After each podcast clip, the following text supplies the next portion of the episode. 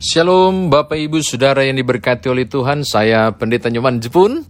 Saya mengajak saudara membuka kisah Rasul pasal 16 ayat 4 hingga ayatnya yang ke-10 Kisah Rasul pasal 16 ayat 4 Nah kita baca sampai ayat 12 saja. Kisah Rasul pasal 16 ayat 4 hingga ayatnya yang ke-12 Sebelumnya mari kita berdoa.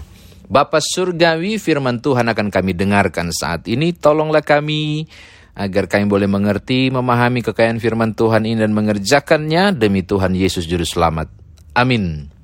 Kisah Rasul pasal 16 ayat 4 hingga ayatnya yang ke-12 saya bacakan berbunyi demikian. Dalam perjalanan keliling dari kota ke kota, Paulus dan Silas menyampaikan keputusan-keputusan yang diambil para rasul dan para penatua di Yerusalem dengan pesan, supaya jemaat-jemaat menurutinya. Demikianlah jemaat-jemaat diteguhkan dalam iman dan makin lama makin bertambah besar jumlahnya. Mereka melintas tanah Virgia dan tanah Galatia karena Roh Kudus mencegah mereka untuk memberitakan Injil di Asia. Dan setibanya di Misia, mereka mencoba masuk ke daerah Bitinia, tetapi Roh Yesus tidak mengizinkan mereka. Setelah melintasi Misia, mereka sampai di Troas.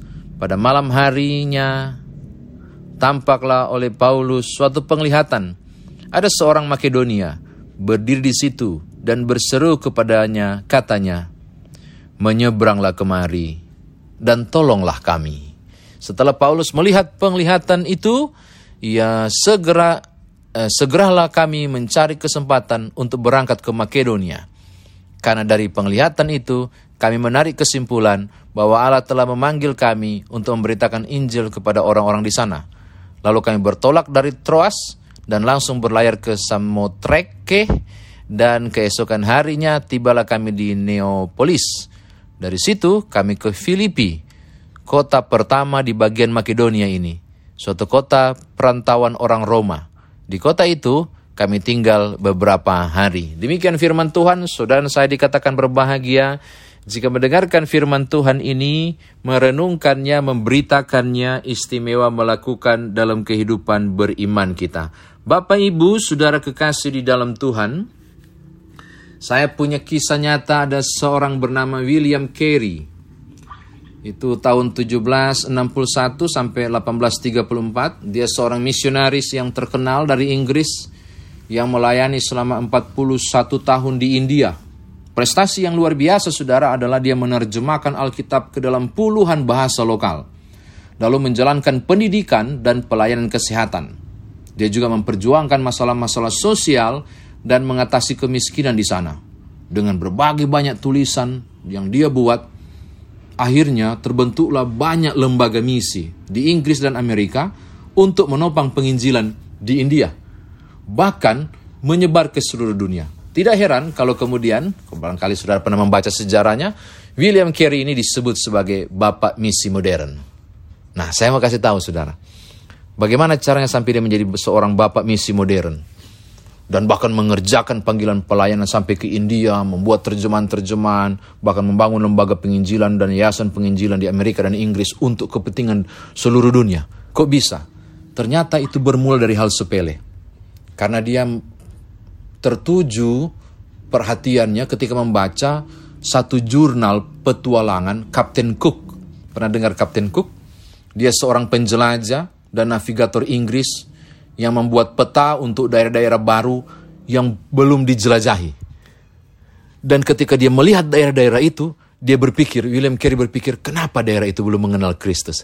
Sepele ya, dari membaca jurnal petualangan Kapten Cook, seorang ahli navigator dan menjelajahi berbagai daerah terpencil, justru William Carey lihat ada hal, ada peluang di situ. Kenapa tidak melakukan penginjilan di sana? Saya mau katakan kepada saudara, cara Tuhan memanggil itu unik. Termasuk melalui orang lain. Nah hari ini kita belajar peristiwa yang lain lagi. Di kisah Rasul pasal 16, ayatnya secara khusus tolong lihat ayatnya yang ke 6 7, 8. Terjadi berbagai kegagalan mereka melakukan pekabaran Injil Paulus karena dilarang oleh roh kudus. Lihat ayat yang ke-6. Pada waktu mereka mau menuju ke daerah Asia, Roh Kudus bilang, tidak boleh ke sana. Waktu mereka mau menginjil daerah Bitinia, roh Tuhan Yesus bilang, nggak boleh ke sana. Lah kayak apa ini? Lalu tiba-tiba Paulus bermimpi. Dalam satu penglihatan lewat mimpi atau penglihatan saya tidak tahu tepatnya bagaimana. Dia melihat ada seorang Makedonia yang mengatakan, menyeberanglah kemari dan tolonglah kami. Oh, direspon. Saudara tahu? Langsung direspon oleh rombongan Paulus. Di situ ada Lukas juga. Lukas itu yang nulis kisah para rasul. Di situ juga ada Sisilas. Di situ juga ada Timotius yang bergabung. Rombongan ini kemudian berangkat menuju Makedonia. Dan saya mau bilang kepada saudara, salah satu daerah kota Makedonia adalah Filipi. Kalau Bapak Ibu baca ayat 13, 14 yang kita tidak baca, di situlah kemudian Paulus memenangkan Lydia, seorang perempuan pembuat kain ungu, seorang pebisnis, oh, business woman. Lalu juga dia memenangkan iman uh, kepala penjara Filipi. Dan dari dua keluarga ini, cikal bakal terbentuknya jemaat Filipi. Lalu hadirnya surat Filipi yang saudara baca. Ke depannya ada surat Filipi itu. Coba lihat. Ketika Paulus merespon panggilan pelayanan itu. Saya tidak menafsir banyak Bapak Ibu. Saya mau katakan hal yang sama. William Carey merespon panggilan Tuhan itu dengan cara yang unik. Ketika melihat jurnal pendeta Cook. Paulus merespon panggilan Tuhan itu melalui penglihatan atau lewat mimpi di malam hari. Dan segera meyakini, kami dipanggil Tuhan ke Makedonia. Dan ketika dia bergerak, pekabaran Injil berdampak luar biasa. Filipi menjadi jemaat Kristen. Filipi ditobatkan dan menerima Yesus Kristus sebagai Tuhan dan Juru Selamat. Saya kira demikian firman Tuhan ditafsirkan. Nah sekarang bagaimana saudara bawa dalam kehidupan beriman kita. Yang pertama Bapak Ibu, Tuhan punya banyak cara yang tidak sama untuk memanggil saudara terlibat dalam pelayanan. Dalam berbagai profesi yang tak sama. Dalam berbagai profesi yang berbeda. Tuhan memanggil saudara. Dari kondisi jurnal Kapten Cook William Carey menjadi seorang bapak misionaris modern yang luar biasa. Dari melihat penglihatan menyeberanglah kemari. Dan tolonglah kami, Paulus melaksanakan panggilan itu. Hari ini saya mau kasih tahu Bapak Ibu, bahwa di luar sana, atau di gereja saudara barangkali, nggak usah jauh-jauh. Nggak usah jauh-jauh di luar gereja. Di gereja saudara barangkali. Ada orang yang serang berseru, menyeberanglah kemari, dan tolonglah kami saya terinspirasi tadi pagi ketika banjir kompleks gereja. Ada banyak orang yang butuh pertolongan dan cinta kasih Tuhan melalui pelayanan saudara dalam berbagai cara. Tidak harus beritakan Injil. Empati, kepedulian saudara, menyeberanglah kemari dan tolonglah kami. Ada banyak cara Tuhan bisa panggil saudara untuk menyatakan kemuliaannya, keagungannya, untuk menyatakan kepedulian Tuhan bagi orang lain melalui kepedulian saudara di dalam berbagai bentuk apa pun. Panggilan-panggilan ini, panggilan-panggilan seperti ini mestinya harus direspon. Tidak harus jadi pendeta Bapak Ibu. Tidak harus menjadi penatua atau diaken tidak harus menjadi seorang yang bekerja di gereja. Di dalam kemampuan apa pun saudara yang Tuhan pakai, saya yakin panggilan itu masih terus menggema untuk Tuhan ditinggikan dan dimuliakan. Panggilan itu masih ada untuk menyatakan bagi orang lain bahwa Tuhan mengasihi mereka dan berbagai cara dengan berbagai bentuk. Bagi saya, suara-suara Makedonia makin nyaring akhir-akhir ini. Menyeberanglah kemari. Dan tolonglah kami Bagaimana respon saudara, Bapak Ibu sekalian? Panggilan itu masih ada. Kita dipanggil untuk merespon panggilan itu.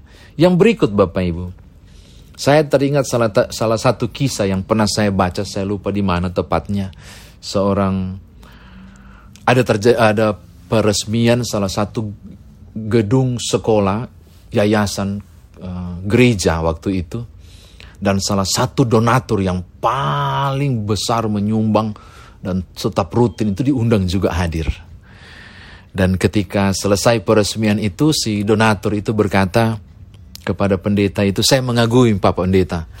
Pak Pendeta luar biasa loh memanage semua termasuk kebutuhan-kebutuhan pelayanan non gereja termasuk ya eh, sekolah seperti ini. Dulu kata si donatur ini, saya juga ingin menjadi seorang pendeta. Ya, tetapi gagal akhirnya saya beralih profesi ya seperti inilah Pak, menjadi pengusaha dan ya beginilah. Saya cemburu kadang Apalagi lihat Pak Pendeta dengan pelayanannya, saya, waduh, kadang menyesal kenapa saya tidak jadi pendeta. Saudara tahu ini reaksi pendeta itu. Dia menepuk bahu Bapak itu dan mengatakan, Pak, justru sebaliknya, kalau Bapak akhirnya jadi pendeta dan bukan jadi pengusaha, saya yang akan menyesal. Donaturnya kaget, maksud Pak Pendeta? Iya dong, andai kata Bapak jadi pendeta, maka siapa yang akan menyumbang dan berpartisipasi bagi yayasan pendidikan ini? Si donatur itu mengangguk-ngangguk, lalu pendeta itu melanjutkannya. Panggilan kita caranya mungkin berbeda, tapi tujuannya sama untuk memuliakan nama Tuhan. Aku membangun kehidupan rohani Bapak membangun kebutuhan finansial untuk menunjang pembangunan kebutuhan rohani. Panggilan kita di cara yang berbeda, di jalan yang tak sama, tapi tujuannya tetap satu, yaitu untuk kemuliaan nama Tuhan. Bapak Ibu Saudara, saya mau tutup, saya mau katakan begini kepada Bapak Ibu. Ada suara yang berseru, menyeberanglah kemari dan tolonglah kami. Suara Makedonia memanggil saudara. Tuhan memanggil saudara dalam berbagai profesi apa pun Bapak Ibu, di level pendidikan apa pun Bapak Ibu, di bidang-bidang apa pun Bapak Ibu. Tuhan memanggil saudara agar Tuhan tetap ditinggikan dan dimuliakan dalam berbagai bentuk dan model panggilan itu ujung-ujung akhirnya tetap sama, yaitu agar Tuhan ditinggikan. Selamat merespon panggilan Tuhan dalam berbagai bentuk dan bidang apa pun. Tuhan berkati saudara. Haleluya. Amin.